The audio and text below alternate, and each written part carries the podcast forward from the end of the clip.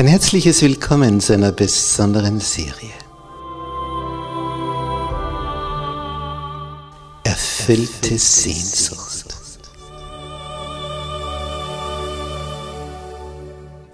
Die Welt der Bibel.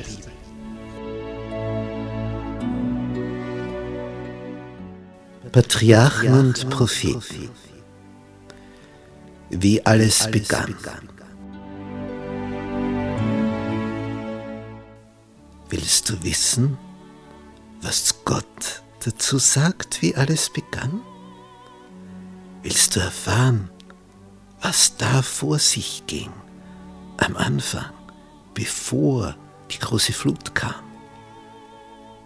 Willst du wissen, wie sich das Volk Gottes, die Israeliten, entwickelt haben? Dann bist du hier richtig. Es wird eine spannende Reise von der Schöpfung bis zum König David. Eine Reise, wo wir eintauchen in die Welt der Vergangenheit, um die Zukunft zu begreifen.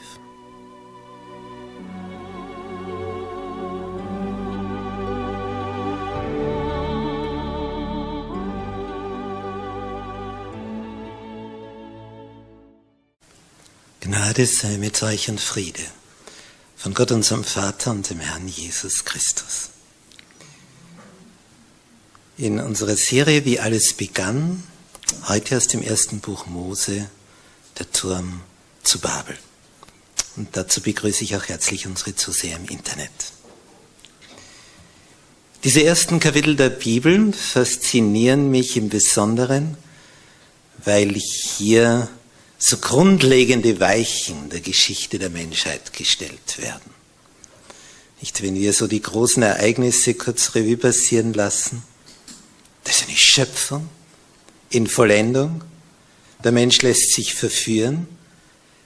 Totale Veränderung durch diesen Sündenfall, weil jetzt der Tod eintritt.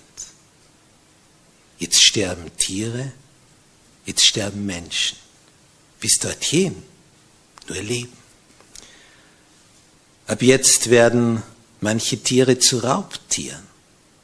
Vorher waren sie alle Pflanzenfresser. Dieser Fall von Adam und Eva im Paradies hatte also enorme Auswirkungen auf diesen Planeten. Und dann kommt die nächste große Katastrophe durch die Flut, die Sündflut, wie es richtig heißt. Im Dialekt würde dann daraus Sintflut. Es war die Flut wegen der Sünde, die da kam.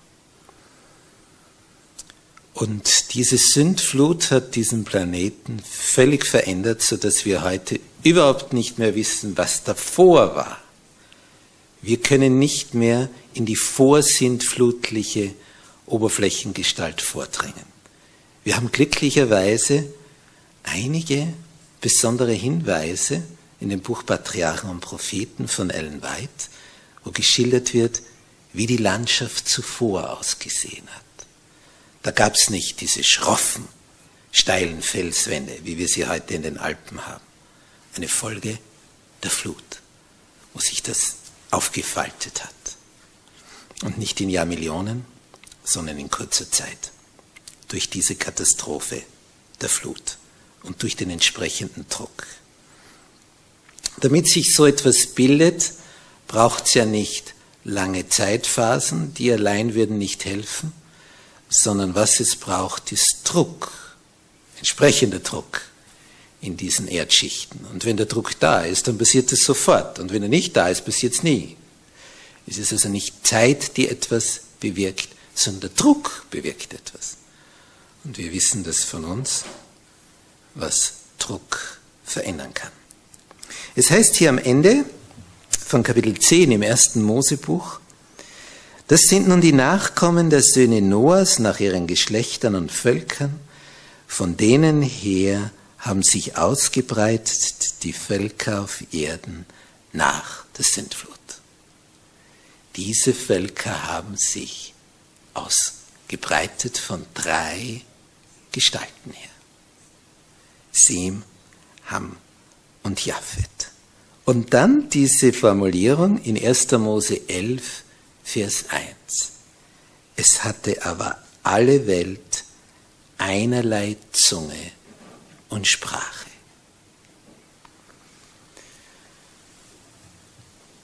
So wie es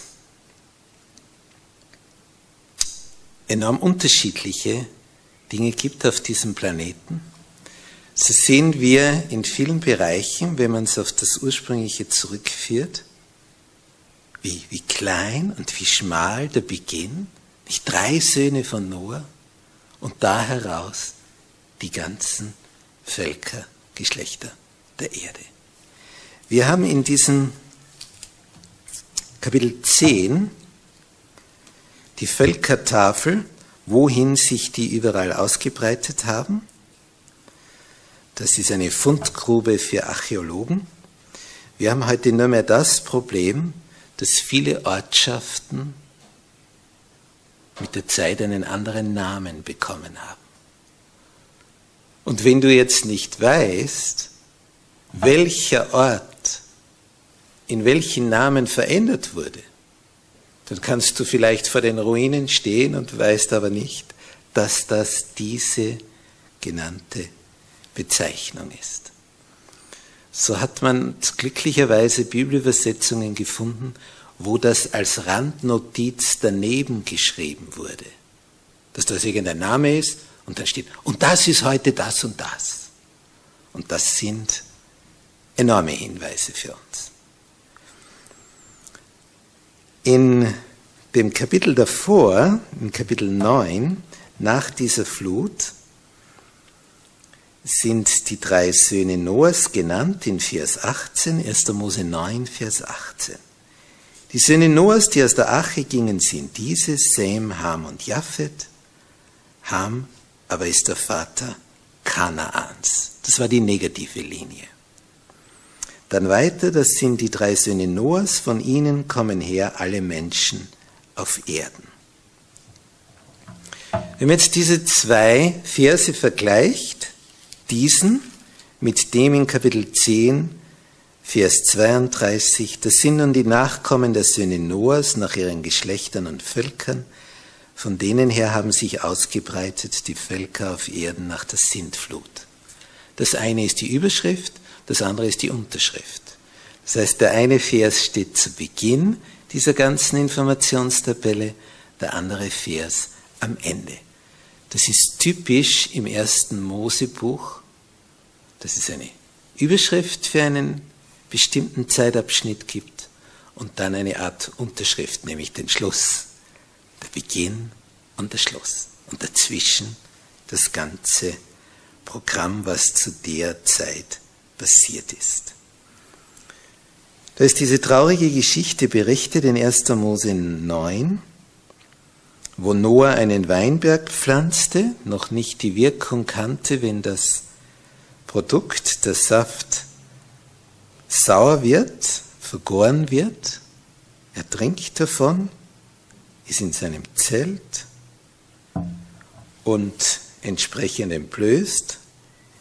Die anderen sehen das, das heißt vor allem einer, der Ham, und der macht sich darüber lustig, während Sem und Japhet verkehrt zu ihrem Vater hineingehen und ihn bedecken, ihn ehren. Und das heißt in Vers 23, da nahmen Sem und Japhet ein Kleid, legten es auf ihrer beiden Schultern, gingen rückwärts hinzu und deckten ihres Vaters Blöße zu. Und ihr Angesicht war abgewandt damit sie ihres Vaters Blöße nicht sehen. Der eine hat das zur Schau gestellt, gesagt, schaut mal, was der tut, was der macht. Die anderen zwei haben es zugedeckt. Die Folge von Ham, der Sohn, war Kanaan, und dann sagt Noah in Vers 25, Verflucht sei Kanaan und sei seinen Brüdern ein Knecht aller Knechte. Und sprach weiter, Gelobt sei der Herr, der Gott Sems, und Kanaan sei sein Knecht. Das Volk Israel kommt von den Semiten her. Gott breite Japhet aus und lasse ihn wohnen in den Zelten Sems, und Kanaan sei sein Knecht. Jetzt könnte man sich fragen, das ist ja nun sehr merkwürdig. Noah hat drei Söhne, einen Enkel, über den redet er nichts Gutes, was da kommen wird. Sem wird besonders gesegnet und auch Japhet steigt hier gut aus.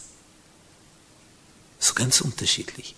Doppel plus, plus, minus. So werden die drei Söhne hier von Noah für die Zukunft bedacht. Und er lebt dann noch 350 Jahre nach der Flut. 600 Jahre war er alt, als sie kam, und dann noch 350 Jahre. So heißt es hier in Vers 29 von 1. Mose 9, dass sein ganzes Alter ward 950 Jahre. Fast ein Jahrtausend. Was haben diese Menschen an Erfahrungen angehäuft? Aber jetzt zu diesem Segens bzw. Fluch, den hier Noah ausgeführt hat. Da finden wir in dem Buch Patriarchen und Propheten auf Seite 95 einen bemerkenswerten Hinweis. Noahs Weissagung, wie die drei sich entwickeln werden, Sim, Ham und Japhet. Diese Weissagung war keine eigenmächtige Zornesandrohung, noch war sie eine eigenmächtige Gnadenankündigung. Aber wie kommt er zu diesen Ausführungen? Dass er zu dem einen sagt, verflucht und zu dem anderen Segen und zum nächsten dicker Segen. Das steht jetzt, diese Weissagung zeigte die Folgen der selbst erwählten Lebensweise und Lebensart. Das heißt, Noah hat seine Nachkommen betrachtet und vorausgesagt, welche Folgen es hat, wenn Ham mit seinem Sohn Kanaan so unterwegs ist Japhet auf die Art und Weise und Sem auf diese Art und Weise. Und er sagt, das, wie es Ham und Kanaan machen, ist eine Negativgeschichte für die Zukunft. Japhet, der ist positiv unterwegs. Und Sem ist sehr positiv unterwegs. Und so wie sie sich jetzt verhalten, wird sich in Zukunft etwas entwickeln und darstellen, die Folgen werden sichtbar werden. Und so kommt ein Fluch, ein Segen und ein dicker Segen für die drei heraus. Und da steht jetzt etwas Besonderes. In der Regel erben Kinder die Veranlagung und Neigungen ihrer Eltern. Und das ist schon wieder in den Großeltern. Und das vermischt sich ja noch von zwei Linien her. Das sieht man ja dann schön, wenn es jetzt in einer Familie zehn Kinder gibt, weil jedes anders ist. Und dann kannst du so schön betrachten. Aha, das ist der Opa von der Seite, das ist die Oma von der Seite, das ist der Papa von der Seite, der Vater von der Seite, die Mutter von der Seite. In jedem Kind kommt etwas anderes kräftiger zutage, aber alle erben miteinander diese Mischung was da von den Vorfahren herkommt. Sie erben die Veranlagung und Neigungen ihrer Vorfahren. So, und was kommt jetzt dazu? Da Kinder ihre Eltern beobachten und ihre Verhaltensweisen so beobachten, dass sie sie kopieren, begehen sie außerdem die Sünden ihrer Eltern. Und so werden die Sünden von einer Generation zur anderen vererbt. Und Kinder sind eifrige Kopierer. Ich habe das einmal, weil wir hier über die Sprache reden, dann in der Geschichte vom Turm zu Babel, das einmal bei einem Kinderarzt erlebt gerade gewartet mit meiner damals kleinen Tochter, bis wir drankommen.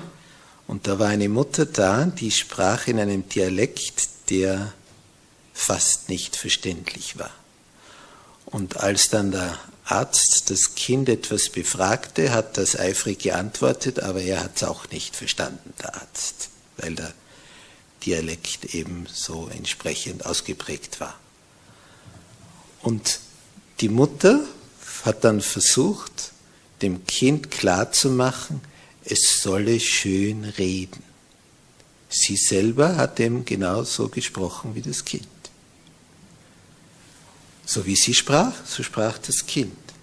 Und in dem Moment eine, ein schönes Paradebeispiel abzugeben mit schöner Sprache hat natürlich dann nicht funktioniert, weil sie immer so unterwegs waren. Daher war es unverständlich. Da ging es nur um die Sprache. Wenn es aber jetzt Verhaltensweisen sind, die kann man dann auch nicht plötzlich schön machen, sondern wie es immer ist, so ist es dann. Und das kommt dann durch. Die Schlechtigkeit und Unehrerbietigkeit von Ham kam bei seinen Nachkommen wieder zutage und brachte über viele Generationen Fluch. Wenn also Noah sagt, verflucht sei der und der, aufgrund seiner Lebensweise, seiner Lebensart, seiner Lebenseinstellung, bringt er Negatives über sich und die kommenden Geschlechter. Das ist es, was dieser Fluch beinhaltet. Und der Segen, gesegnet ist der und der und der, aufgrund seiner Lebensweise, seiner Lebensart, bringt er Segen für die nach ihm. Ein Zitat aus dem Buch Prediger von Salomo. Ein einziger Bösewicht verdirbt viel Gutes. Prediger 9, Vers 18. Und umgekehrt das Positive im Psalm 37, Vers 26 über die, die dem Herrn nachfolgen. Ihr Geschlecht wird zum Segen sein. Gerade heute hat mir das ein, ein Vater gesagt. Er kennt eine Familie, wo die Eltern schon tief mit dem Schöpfer des Universums verbunden waren, wo die Großeltern schon in tiefer Hingabe zu Gott verbunden waren. Und dann sagt er, das siehst du über die Jahrzehnte, was da für ein Segen davon ausgeht, wie sich das weiter verbreitet. Denn wir wissen ja, Folgendes, auch ein Zitat aus der Bibel. So sollst du nun wissen, dass der Herr dein Gott allein Gott ist, der treue Gott, der den Bund und die Barmherzigkeit bis ins tausendste Glied hält denen, die ihn lieben und seine Gebote halten. Zitiert das 5. Mose 7, Vers 9. Der Segen geht weiter und weiter und weiter. Und wir lesen das ja dann ein bisschen später, da kommen wir dann ohnehin noch dazu, in 1. Mose 26, wo Isaak gesegnet wird und der Herr ihm sagt, und das wird ein Segen sein und das und das und das. Und dann folgt die Begründung in Vers 5 in 1. Mose 26. Warum wird Isaak so gesegnet sein? Ja, weil er einen Papa gehabt hat, nämlich den Abraham. Weil Abraham meiner Stimme gehorsam gewesen ist und gehalten hat meine Rechte, meine Gebote, meine Weisungen und mein Gesetz. Darum kriegt der Sohn auch den Segen davon. Weil er das auch übernommen hat. Hätte der Sohn sich anders entschieden, ja, dann wird die Segenslinie unterbrochen. Umgekehrt, wenn die Vorfahren negativ unterwegs waren und es wendet sich einer um, dann wird die Flucheslinie durchbrochen und durchschnitten. Immer dort, wo ein Mensch zu Gott findet, beginnt die Segenslinie.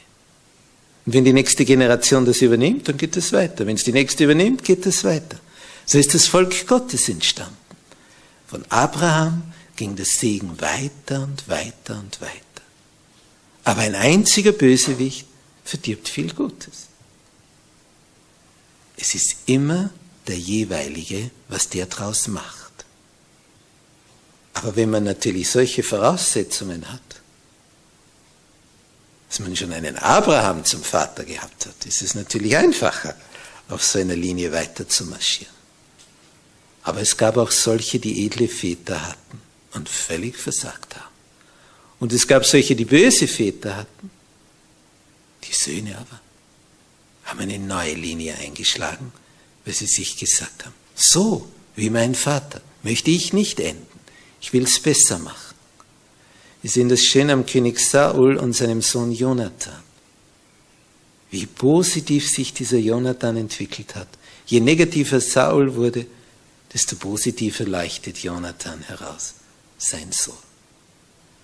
Oder als Kura, dieser Verwandte von Mose, sich in der Wüste erhob und 250 Fürsten auf seine Seite brachte und gegen Mose antrat, Rebellion. Den setzen wir jetzt ab und den Aaron dazu und Korah, Tatan und Abiram wollten die Führungsrolle übernehmen. Und Moses sagt, es soll Gott entscheiden. Kommt die Wolke und dann kommt der Hinweis.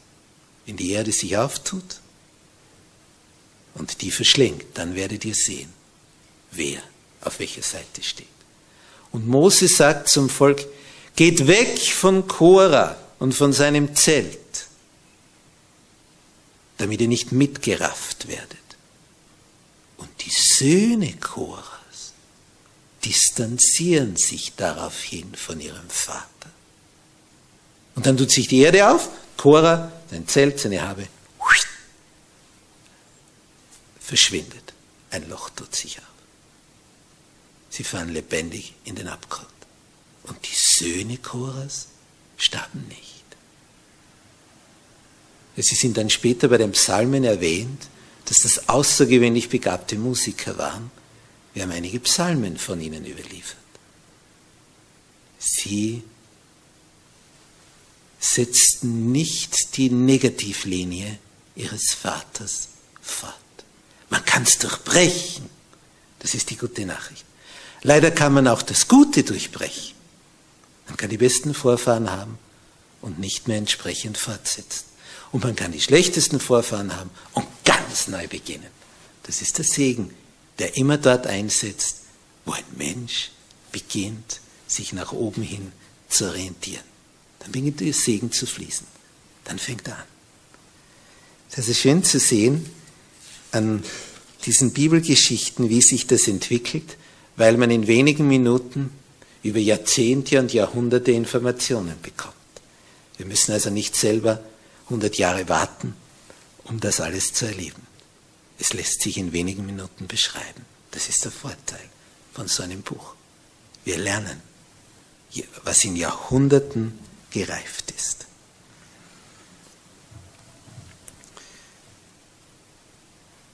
Die Arche landete ja auf dem Gebirge Ararat im Osten der heutigen Türkei. Und von dort aus verbreiteten sich jetzt die Völker und sie wanderten nach Süden und kamen in die Ebene Sinea, heutiger Staat Irak, Zweistromland, Mesopotamien, die Flüsse Euphrat und Tigris. Dort siedeln sie sich an, ähnliche Bedingungen wie im Niltal, von Zeit zu Zeit regelmäßig die Überschwemmungen, befeuchten das Erdreich, bringen Schlamm mit, wenn du da die Pflanzen bzw. die Samenkörner in diesen Schlamm versenkst, dann bringt das Ganze Frucht. Vollautomatische Bewässerung vom Himmel her, vollautomatische Düngung vom Schöpfer her. Und das hat in Ägypten prächtig funktioniert. Gerade heute habe ich die Meldung gehört, um wie viele Summen Ägypten heute Getreide einführen muss. Weil man vor Jahren dieses herrliche System des Schöpfers durchbrochen hat. Der Nil kommt, überschwemmt, bringt den Schlamm. Dann haben westliche Firmen den Ägyptern gesagt, was ihr braucht, ist ein Staudamm beim Nil. Und seitdem es diesen Staudamm gibt, kommt der Schlamm nicht mehr hinunter. Dafür muss man aus dem Stausee immer wieder herausbaggern, weil sonst wird der voll mit Schlamm. Und dann muss man es auf LKW verladen und die müssen das mühsam überall hinführen, was vorher das Wasser gleichmäßig, gratis durchgeführt hat. Der Schöpfer hat im Niltal wie in Mesopotamien Fruchtbarkeit geschenkt. Da siedeln sich die jetzt an. Und da gibt es jetzt Nahrung in Hülle und Fülle. Es ist eben, da kann man sich ausbreiten. Schönheit, Fruchtbarkeit des Bodens. Aber dann entwickeln sich diese Nachkommen unterschiedlich in ihrer Beziehung zu Gott. Da gibt es welche, die sind Gott treu, die bleiben mehr auf dem Gebirge. Und dann gibt es die, die unabhängig, selbstständig, ohne Gott unterwegs sein wollen, siedeln in der Ebene. Aber dann kommen ihnen Gedanken, was ist, wenn am Ende wieder so eine Flut kommt und uns das Wasser bis zum Hals steht oder drüber hinauf? Wir bauen einen Turm. Und den Turm machen wir so hoch. Und wenn dann wieder so eine Flut kommt, dann gehen wir einfach beim Turm bis an die Spitze und schauen hinab ins Wassermeer. Und wenn es wieder vergangen ist, dann sind wir wieder unten. Wir sichern uns die Zukunft selber. Und sie haben sich riesige Anlage dort gebaut. Und wir finden heute in diesen Gegenden auch gewaltige Anlagen von solchen Türmen. Übrigens ist das jetzt das erste Mal, dass man Fundstücke aus verschiedenen Museen zusammengetragen hat, aus dem British Museum und aus dem Museum in Paris vom Louvre zum Bergamon Museum in Berlin transportiert hat. Und da ist heuer erstmals eine Ausstellung, wo über diese alten Städte in Mesopotamien, von wo Abraham ausgegangen ist, man hat dieses antike Uruk ausgegraben. Da gibt es jetzt erstmals eine zusammengeführte Ausstellung von den drei größten Museen der Welt, die hier Dinge angesammelt haben, auf einem Platz. Auf welch hohem Niveau damals diese Städte schon waren, aus der Abraham herausgeholt wurde.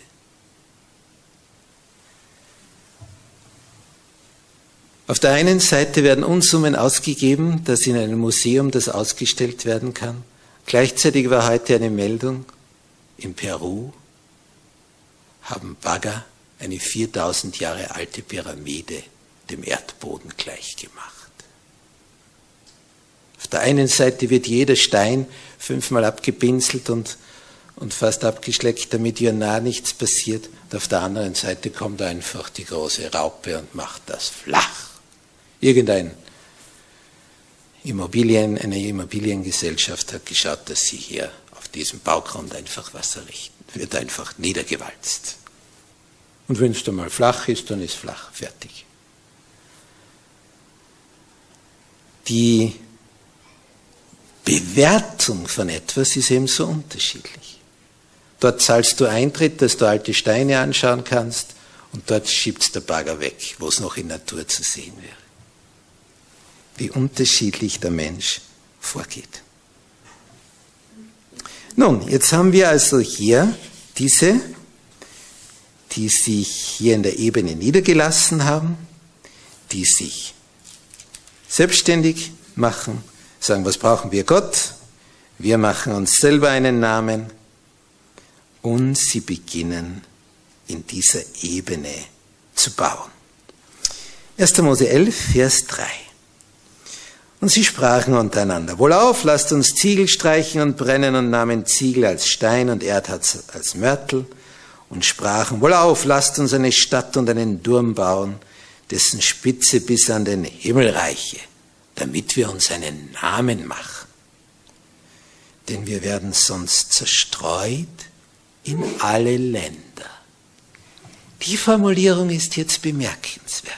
Wir machen das, denn sonst werden wir zerstreut. Gott hatte gesagt, seid fruchtbar, mehret euch, füllet die Erde. Sie ziehen auf einen Punkt zusammen. So wie wir das heute auch sehen.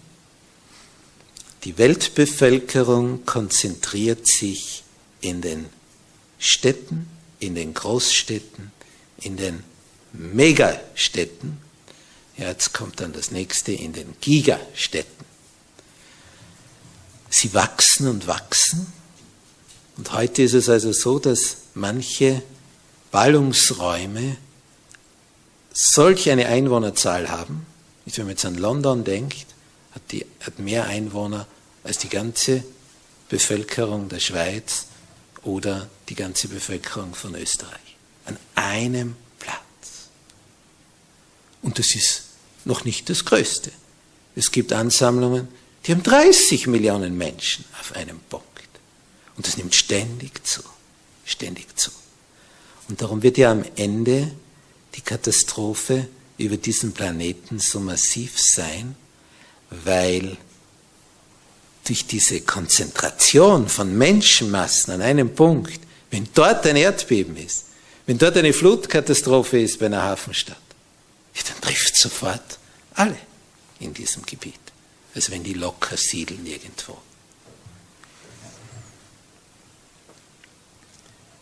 Dieses Bauen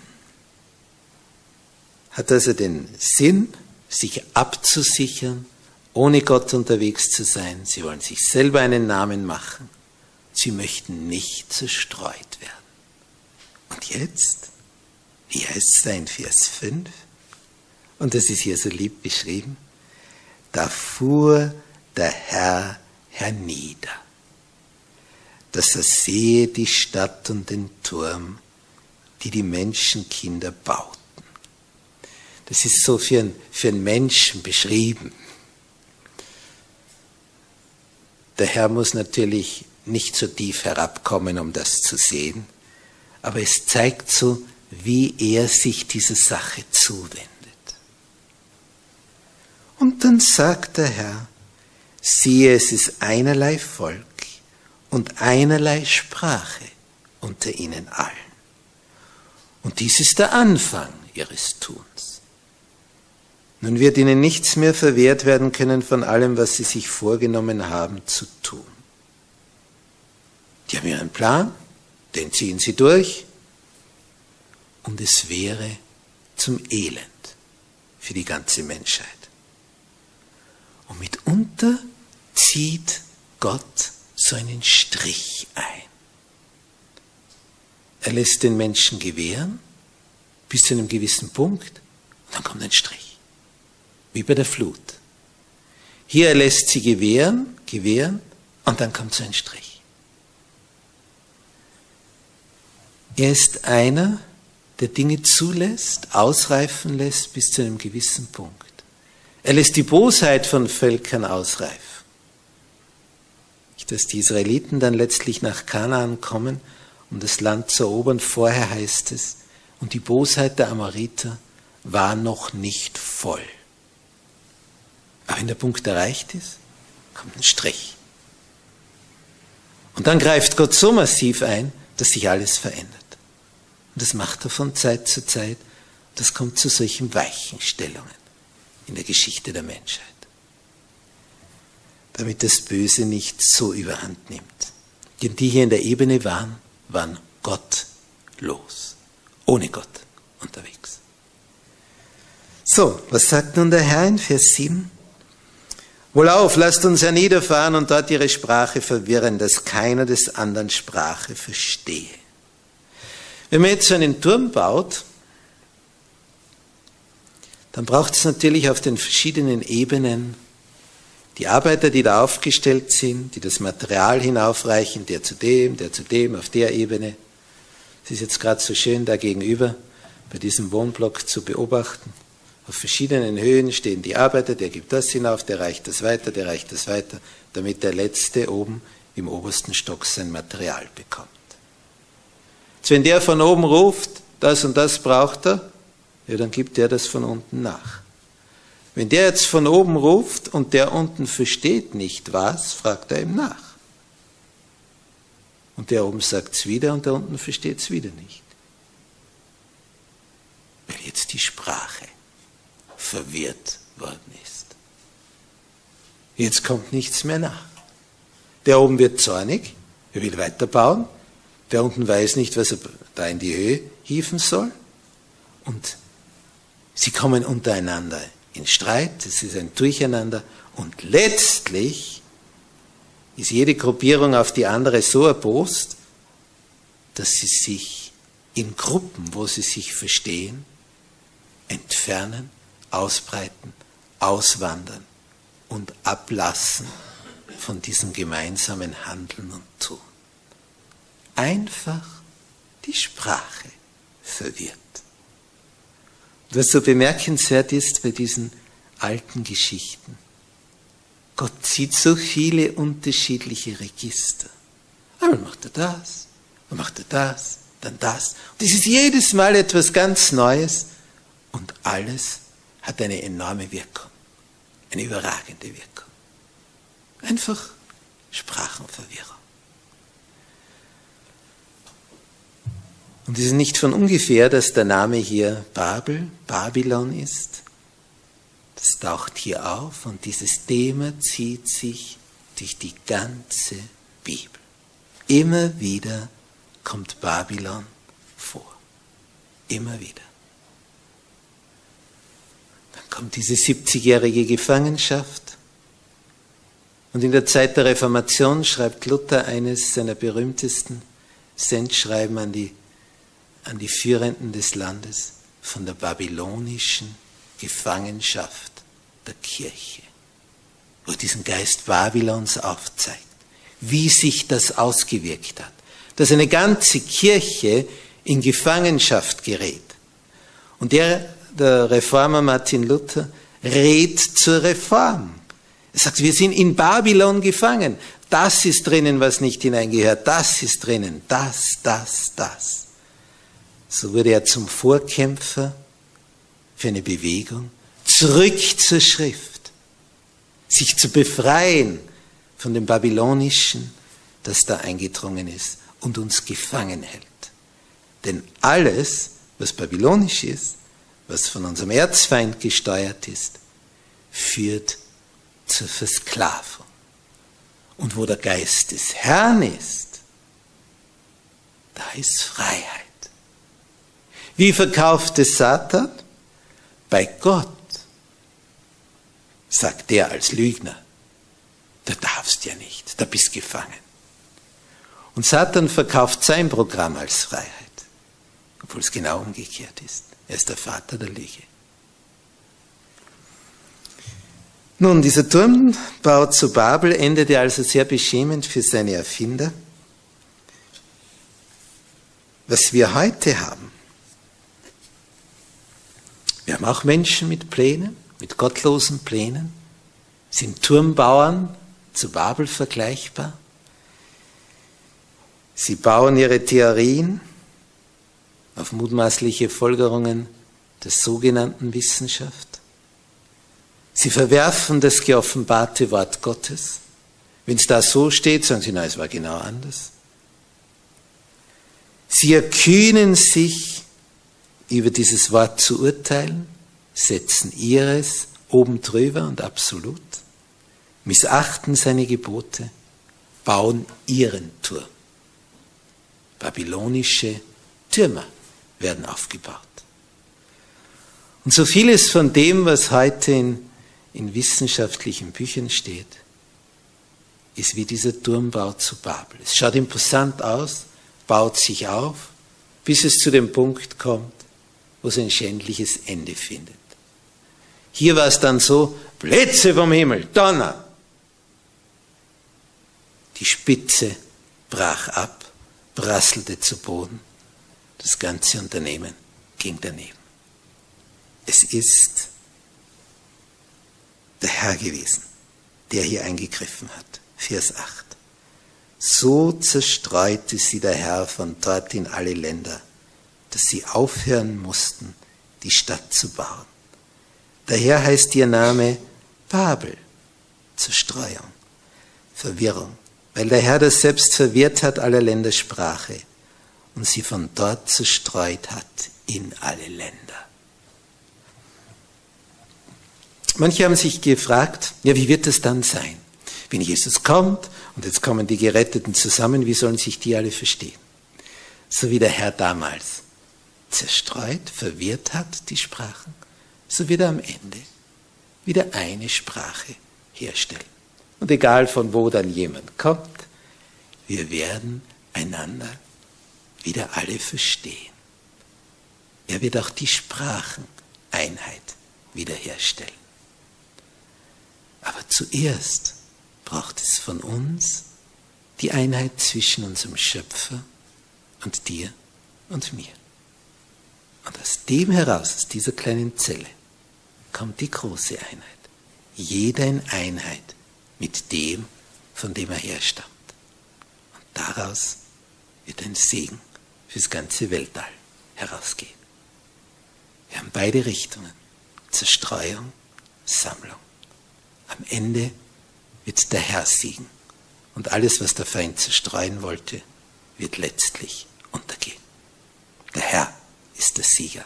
Und Babylon wird untergehen, wie wir dann in der Offenbarung sehen.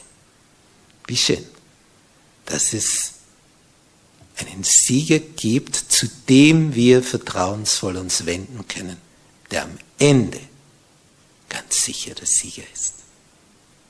Und er wird alle die zu sich holen, die sich jetzt mit ihm vereinen. Wohl dir, wenn du in diese Richtung gehst. Amen. Unser liebevoller Vater, der du im Himmel bist. Es ist bezeichnend, was wir da gelesen haben in 1. Mose 11. Du fährst hernieder, um unser Tun zu betrachten. Und wenn es zu negative Formen annimmt, dann ziehst du wieder einen Strich. Danke, Herr, dass es dein Bemühen ist, dass wir wach werden, dass wir aufwachen, dass es zu einer Erweckung kommt.